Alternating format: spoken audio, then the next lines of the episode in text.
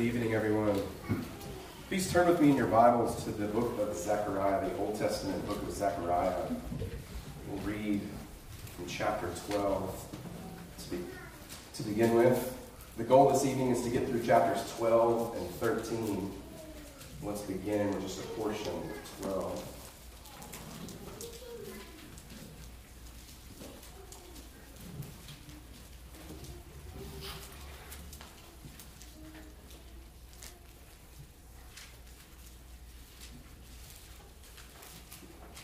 Zechariah 12, verses 1 to 9. Hear now the word of the living God. The burden of the word of the Lord against Israel. Thus says the Lord, who stretches out the heavens, lays the foundation of the earth, and forms the spirit of man within him. Behold, I will make Jerusalem a cup of drunkenness to all the surrounding peoples when they lay siege against Judah and Jerusalem. And it shall happen in that day that I will make Jerusalem a very heavy stone for all peoples. All who would heave it away will surely be cut in pieces, though all nations of the earth are gathered against it. In that day, says the Lord, I will strike every horse with confusion and its rider with madness. I will open my eyes on the house of Judah, and I will strike every horse of the peoples with blindness. And the governors of Judah shall say in their heart, The inhabitants of Jerusalem are my strength in the Lord of hosts, their God. In that day, I will make the governors of Judah like a fire pan in the woodpile, and like a fiery torch in the sheaves. They shall devour all the surrounding peoples on the right hand and on the left. But Jerusalem shall be inhabited again in her own place. Jerusalem. The Lord will save the tents of Judah first, so that the glory of the house of David and the glory of the inhabitants of Jerusalem shall not become greater than that of Judah. In that day, the Lord will defend the inhabitants of Jerusalem. The one who is feeble among them in that day shall be like David, and the house of David shall be like God, like the angel of the Lord before them. It shall be in that day that I will seek to destroy all the nations that come against Jerusalem. This is the word of the living God, and we say, Thanks, Thanks be to God. Please be seated.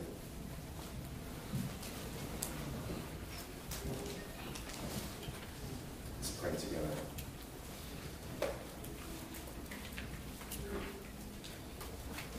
Father in heaven.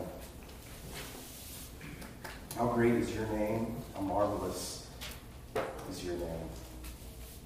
How wonderful is the salvation that we have in Christ. You know, my aim tonight, Lord, I pray that you will help us to see how marvelous, how wonderful is the name of Christ. I pray that we won't just learn it for learning its sake, for, for head knowledge sake, but I pray that these wonderful truths will have a salty effect in our lives. And that in turn we will go out into the world and be salt, be light. We pray for Christ's sake in his name. Amen. Claude Monet was a French painter. He helped father a style of painting called Impressionism.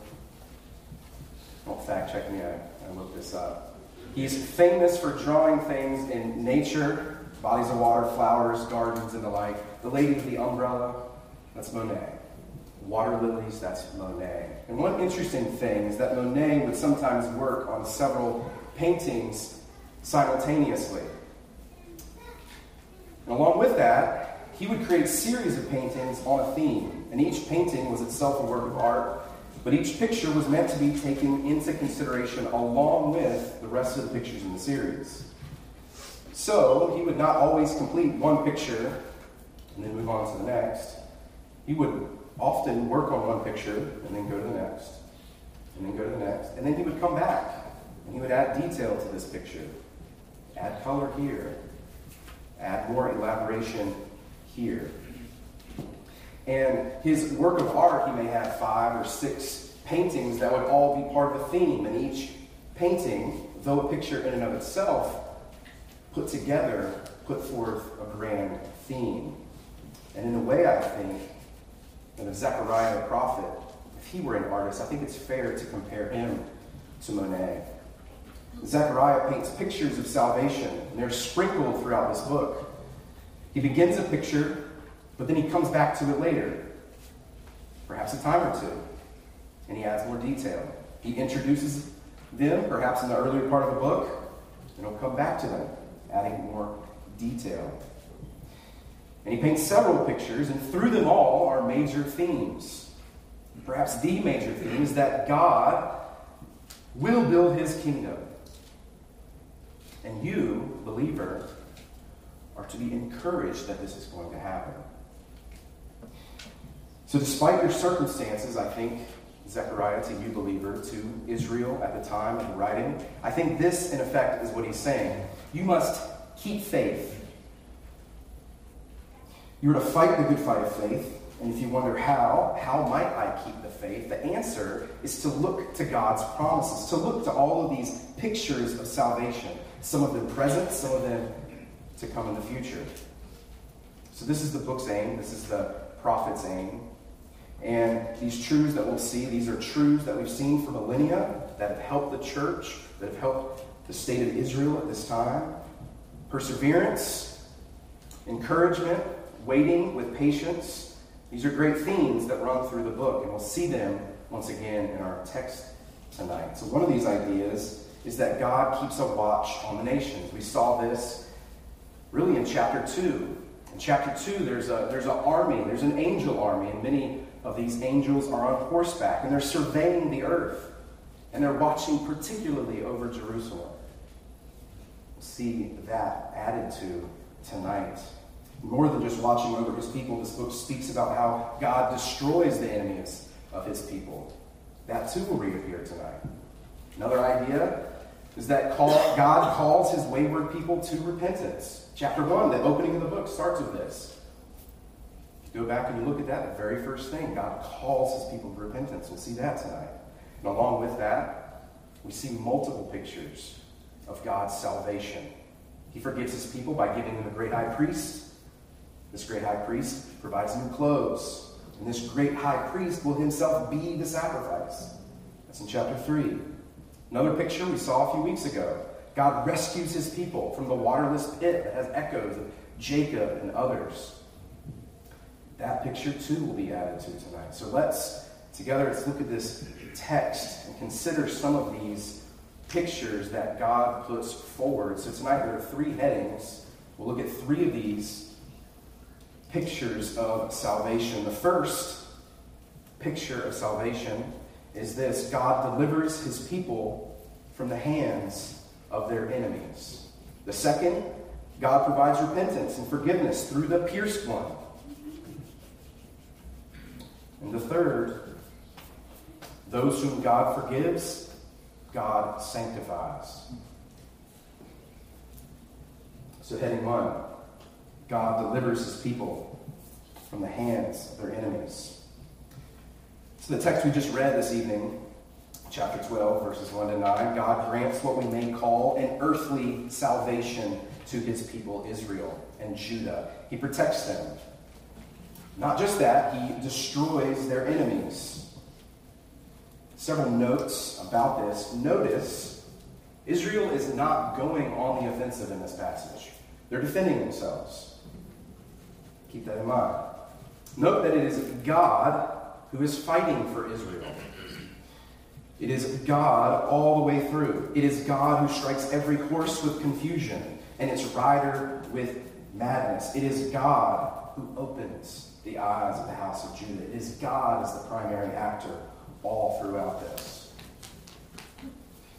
Third thing, when was this when was this written? This is the question. This is a bit of a controversial one. There's two primary ways, I think, of looking at this passage. When does it take place? And I think this matters because when it takes place is going to affect why this was written. So, was it written before Christ? Or was it written after Christ? That is, is it still to come? Is it sometime in the future yet? Romans 11 talks about many Jews coming to the faith in the last day. Is that what this is about? Perhaps. A few Reformed folks even take that view. And that's an interesting view because Jerusalem and Judah are in view here. Often, when we think of the church being in the Old Testament, which we Reformed folks typically do, we don't often think of ourselves as Judah or Jerusalem, but that's what takes place in this passage. I think it's the first option, actually. I think that this takes place before the coming of Christ, and here's why. Israel would be the birthplace of the Messiah. Why is God protecting his people, Israel, at this time? Well, the Messiah was to be born in Israel to fulfill all righteousness. He must appear in the town of Bethlehem. That's where he was to be born to fulfill the scriptures. Jesus, Messiah, must be circumcised. He must be taken to Jerusalem and presented in the temple. He had to grow in stature and wisdom in the town of Nazareth. For the scriptures say that he was to be called a Nazarene. And Jesus had to do his ministry in Israel too in order to fulfill the scripture. Jesus had to be baptized by John in the Jordan River and then wander in the desert for 40 days and so fulfill so succeed where Israel did not in their wanderings. Jesus, as this book says, must ride into Jerusalem on a donkey's colt. And then he must appear before the high priest during a mock trial, where he, would to be tr- where he was going to be tried, later torn, beaten, crucified on a cross just outside of Jerusalem. So, according to God's plan, Israel had to remain a state until at least the time of Christ. So, for that reason, I think that our passage, chapter 12, verses 1 and 9, I think this takes place before Christ, and God is preserving his nation for these purposes that I just listed before you. Now, with that said, and I think when we look at God fighting enemies in the Old Testament, we can sort of superimpose that and bring that into the church. Are we supposed to be doing that? Are we supposed to be building a tower for ourselves with walls all around? Is God going to fight on our behalf? And that's where I just want to make a bit of a caveat. That we are not under the same covenant as this people were. Their job, Israel's job, was to produce the Messiah. They were the soil in which the Messiah was going to be born. For that reason, I think God is preserving them. Scripture does say, New Testament, Jesus says, Jesus says this ask and it will be given to you, seek and you will find, knock and it will be open to you. For everyone, think about this. Every time I read this, it, it just seems like that's too much, Jesus. He says this Everyone who asks receives, and he who seeks finds, and to him who knocks it will be open. That's outlandish. But this is the confidence that we have in him. This is 1 John 5. If we ask anything according to his will, he hears us. And if we know that he hears us, whatever we ask, we know that we have the petitions we ask of him. So God answers our prayers. He says he's going to do it. There's a bit of a there's like a guarantee on there. The guarantee is that God will answer according to his will. So when does God answer prayer? That Matthew 7 passage that I read. What is the context there? I think it's the same context that's in here. God is building his kingdom. Our Father who art in heaven, hallowed be your name. Your kingdom come, your will be done. It's in that vein that he answers our prayers. And I think it's in the same vein that he is protecting Israel. God is building his kingdom, so therefore he protects Israel. So, brothers and sisters, this is for your encouragement in the faith, really. God's kingdom will come. That may mean that God protects you. God will see to it that his people have everything they need to build his kingdom. And if that means that for the church's sake, God must strike every horse with confusion and its rider with madness, then God will do it. That's what it takes to build his kingdom, he will do it. I think that's the lesson that we should draw from this. So we need not worry about whether God can protect us or not. Of course he can do so. Of course he can do so. Last week, Pastor Ryan in the book of Daniel highlighted Shadrach, Meshach, and Abednego. They answered and they said to Nebuchadnezzar, they said, We have no need to answer you in this matter. Remember their boldness when Nebuchadnezzar was saying you needed to bow down towards me? They say, No. They said, if that is the case, our God, whom we serve, is able to deliver us. And that's the key. He is able to deliver us. And interestingly, they give this caveat. But if not, if he doesn't deliver us, let it be known to you, O king, that we do not serve your gods, nor will we worship the gold image which you have set up. That's our response. Why is Israel preserved? Because the Messiah is yet to come. That's why they're protecting. That's why God is protecting. Maybe more going on in that passage. There's not less. And I think this is a primary aim of verses 1 to 9. Moving on, our second heading is this God provides repentance and forgiveness through the pierced one. God provides repentance and forgiveness through the pierced one. Verses 10 to 14. I'll read this. And I will pour on the house of David and on the inhabitants of Jerusalem the spirit of grace and supplication. Then they will look on me whom they pierced. Yes, they will mourn for him as one mourns for his only son, and grieve for him as one grieves for a firstborn.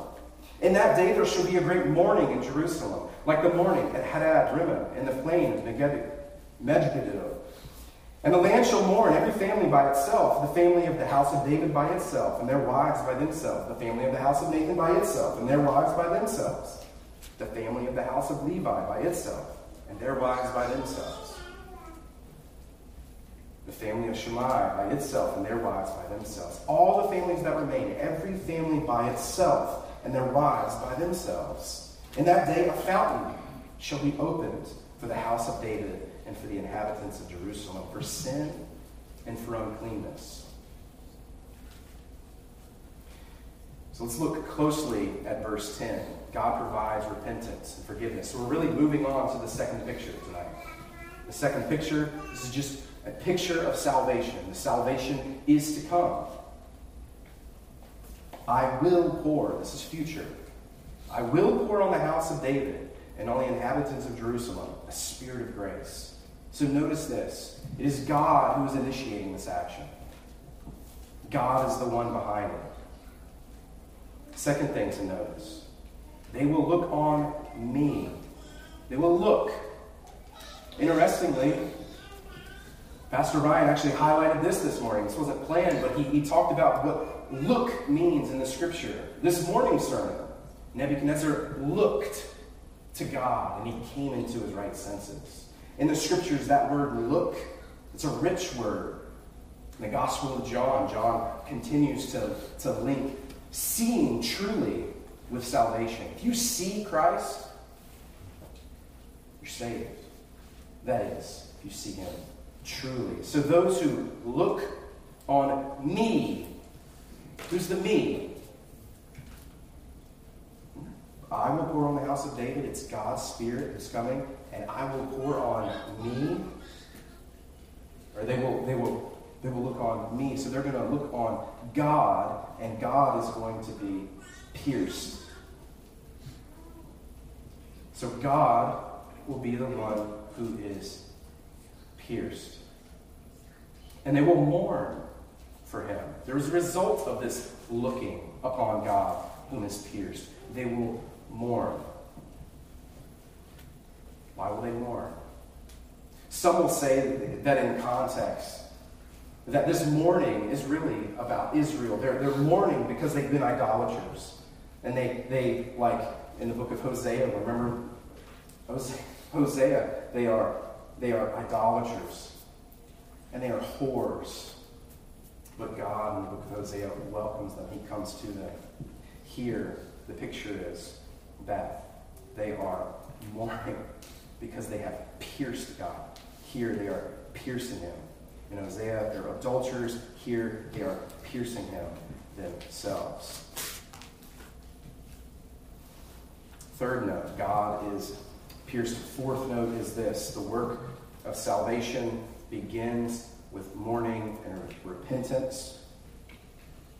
We covered that. We think about this, believer. It's God's kindness here. God is the initiator. He is the one. It's God's kindness that leads us to repentance. And when they mourn, notice that God does not stop them from mourning. When someone comes under true conviction of sin, this can happen from time to time where you will see it. When someone comes under true conviction of sin and they mourn and they are really, really upset, what is your temptation? Is it to console them? To go over there and say, There, there, there. Don't you worry about it. God does not stop them from mourning. This mourning is a good thing, for their seeing truly. God doesn't stop the mourning. It's a good thing, it's a blessing.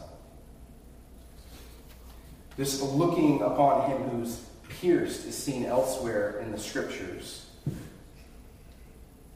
there's several ways that we can think about it ourselves, believer. And I want you to know this that everyone will look on the one who was pierced. First example, Thomas. Thomas saw the piercing, he saw it firsthand. You and I don't see it firsthand, at least yet. And the scripture says this after eight days, his disciples, Jesus' disciples, they were again inside. Thomas had not yet seen them. And Jesus came, the doors being shut, and he stood in the midst and said, Peace to you. And Jesus said to Thomas, remember, Thomas doubted him. He didn't believe that Jesus was living again. And Jesus says, Reach your finger here and look at my hands, and reach your hand here and put it into my side. Do not be unbelieving, but believing. And Thomas's response, I think it's your response if you're in Christ. Thomas answered and said to him, My Lord and my God. That's the first response. Others, however, if they reject him, they will see this pierced man, but they will see him in terror. Every time in the scriptures, when we see Christ coming back, it's a terrifying one. This from Matthew 24. Lightning comes from the east and flashes to the west. So also will the coming of the Son of the Man be. For wherever the carcass is, there the eagles will be gathered together. And immediately after the tribulation of those days, the sun will be darkened, and the moon will not give its light. The stars will fall from heaven. This is terrifying after terrifying after terrifying thing. The sign of the Son of Man will appear in heaven, and then all the tribes of the earth will mourn. Why do they mourn? Why are they mourning? Thomas says, My Lord and my God. These people mourn, according to Revelation 1 7. He comes in the clouds, and they see him. All the nations see him, and they see him whom they pierced. They see the man who is pierced. So there's two ways You're either going to look upon him in faith and be thankful for that piercing, or you're going to look upon him in terror. There's a story in the Old Testament that's very, very interesting. I, I have a, uh, I have a friend, sort of an eccentric friend, and he, he has some children now. And, and eccentric people, I love it. They always have interesting names for their children. And he told me, this isn't so much of an eccentric name now, but he's like, I want to name my son Phineas. It's like, Phineas. You're going to call him that? Like the whole thing? It's like, yeah, yeah. And I did not place this story, but he told me the story. He retold me this story. Let me tell it to you. And it is a good name if any of you are pregnant and expecting. When Israel lived in Shittim, the people began to whore with the daughters of Moab.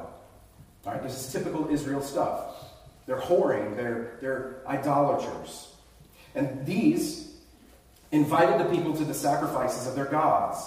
And the people ate and bowed down to their gods. So Israel in this story bows down to false gods.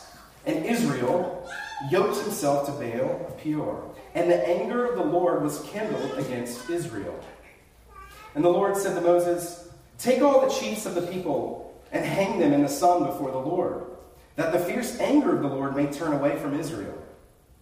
So they're being idolaters. The penalty is death. And Moses said to the judges of Israel, Each of you kill those of his men who have yoked themselves to Baal of Peor. And here's where Phineas comes in. And behold, one of the people of Israel came and brought a Midianite woman to his family in the sight of Moses and in the sight of the whole congregation of the people of Israel while they were weeping in the entrance of the tent of meeting. When Phinehas, son of Eleazar, son of Aaron the priest, saw it, he rose and left the congregation and took a spear in his hand. And he went after the man of Israel into the chamber, and he pierced both of them. So they're in the bedroom chamber. Perhaps they're in the middle of a particular act. And Phineas goes in and he pierced both of them the man of Israel and the woman through her belly. Thus, the plague of Israel was stopped. What's the penalty for idolatry? It's piercing. What do adulterers deserve? It's to be pierced through the belly. And the Lord said to Moses, Phinehas, the son of Eleazar, son of Aaron the priest, has turned back my wrath from the people of Israel. What turns back God's wrath? Piercing. The piercing of a sinner. Idolaters deserve, deserve this sort of thing. So the question tonight are you an idolater? What then will God do to you? What is the deserved punishment? You must repent. You must call upon Christ. For though he was God, he was pierced for our transgressions. Look upon him as your substitute, lest you too be pierced by God. That's the penalty. Isaiah 53 5. He was despised and rejected by men, a man of sorrows and acquainted with grief. And as one from whom men hide their faces, he was despised, and we esteemed him not.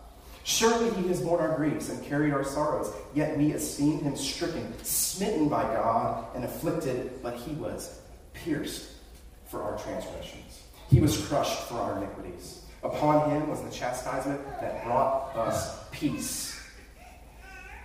We have turned everyone to his own way, and the Lord has laid on him the iniquity of us all. So there is a reward now coming up in our, in our text, but that is the basic basic idea. And this picture that Zechariah is painting, that's it. This is the picture of salvation. Is that though you deserve to be pierced, there's a substitute. Not only that, there's a reward waiting for those who see this picture correctly. The reward is chapter 13, verse 1. There is your reward. For all of you, if you look upon Christ, a fountain is opened in that day, a fountain shall be opened for the house of David and for the inhabitants of Jerusalem for sin and for uncleanness. A fountain. I love this image. It's a wonderful image. Fountains typically for drinking, but here it's not for that. It's for two things forgiveness of sins. You can think of the image of Jesus. If You drink from me, you will never be thirsty again. And it's for cleansing. That image is baptism. You are washed Secondly, fountains convey an image of plenty. The salvation offered is bountiful and more than enough. Fountains do not run out of water, they do not run out of resources if they're from God. Another reason this is wonderful fountains, there's just a, there's like a, I don't know how to say it, there's a freeness to fountains. And there's a free offer of the gospel. Actually, Andy pointed this out a couple weeks ago. When you think of fountains, you just think of the free flowing water that comes out. We, had a hose pipe out yesterday. The kids were playing in a pool, and they had the summertime, they had the hose out, and this water just kind of, it just keeps coming. It just keeps coming. And it's an amazing toy, isn't it? Because it just doesn't stop. A bottle of water, you pour it out, it's over with. The hose, it just keeps going. And it's just bountiful. It just keeps going, and the trees are wet, and the yard is wet, and there's mud puddles. But there's a water bill. There is. That's what I was thinking of yesterday. Yeah, the water is just flowing and flowing and flowing. And I loved doing that when I was a kid. But now I'm thinking, water man. And this is a contrast to the fountain of God. His water is free. He pays the price. We drink for free, and his well doesn't run dry. This is Jeremiah 2.13. Isaiah also we're called to come and drink freely. Ho, everyone who thirsts, come to the waters. And you who have no money, come buy and eat. Yes, come buy wine and milk without money and without price. The fountain of God does not just forgive and cleanse. Verses 2 to 6, it takes idolatry away. This too is your reward. So, verse 1 the result of this pierced one, of looking upon him appropriately, a fountain is opened. And now that the fountain is open, what does the fountain do? Well, it takes away idolatry. Verse 2 I will cut off the names of the idols from the land, and they shall no longer be remembered. I will also cause the prophets and the unclean spirit to depart from the land. It shall come to pass that if anyone still prophesies, then his father and mother who begot him will say to him, You shall not live, because you have spoken lies in the name of the Lord. And his father and mother who begot him shall thrust him through when he prophesies. So, with the coming of the fountain is the removal of idolatry. That's one of the gifts of the Christian life. Believe you, you're not just you're not just saved so that you can go to heaven. You're saved so that you may turn from idols and serve the living God. That's a true pleasure. Looking closely at this, there's also an idea here where the mother and the father, or just really society at large, this, this society who looks upon the one who was pierced, they become a just society. They become a good society. So that even if your relative is doing a bad thing, you want them to stop. Even a mother and father will give them the penalty they deserve for idolatry. And what's the penalty they deserve for idolatry? Well, it's to thrust him through for false prophecy. Look there in verse 3. The mother and father thrust him through. That's the penalty for idolatry. In verses 4, 5, and 6, prophets become ashamed of their visions, further cleansing the land. Move to heading 3. Heading 3 is this Those whom God forgives, God sanctifies. Those whom God forgives, God sanctifies. Verses 7 to 9. This is poetry prophecy. Awake, O sword, against my shepherd, against the man who is my companion, says the Lord of hosts. Strike the shepherd, and the sheep will be scattered. Then I will turn my hand against the little ones. A few notes about that verse.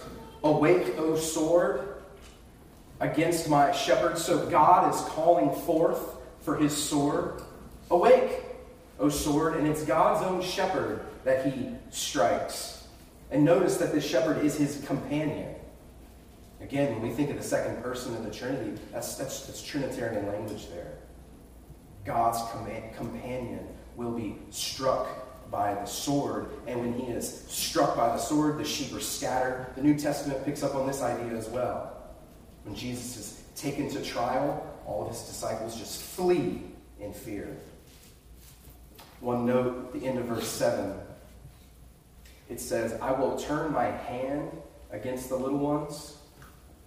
That, I think, is perhaps the most confusing translation in this chapter. I will turn my hand against them.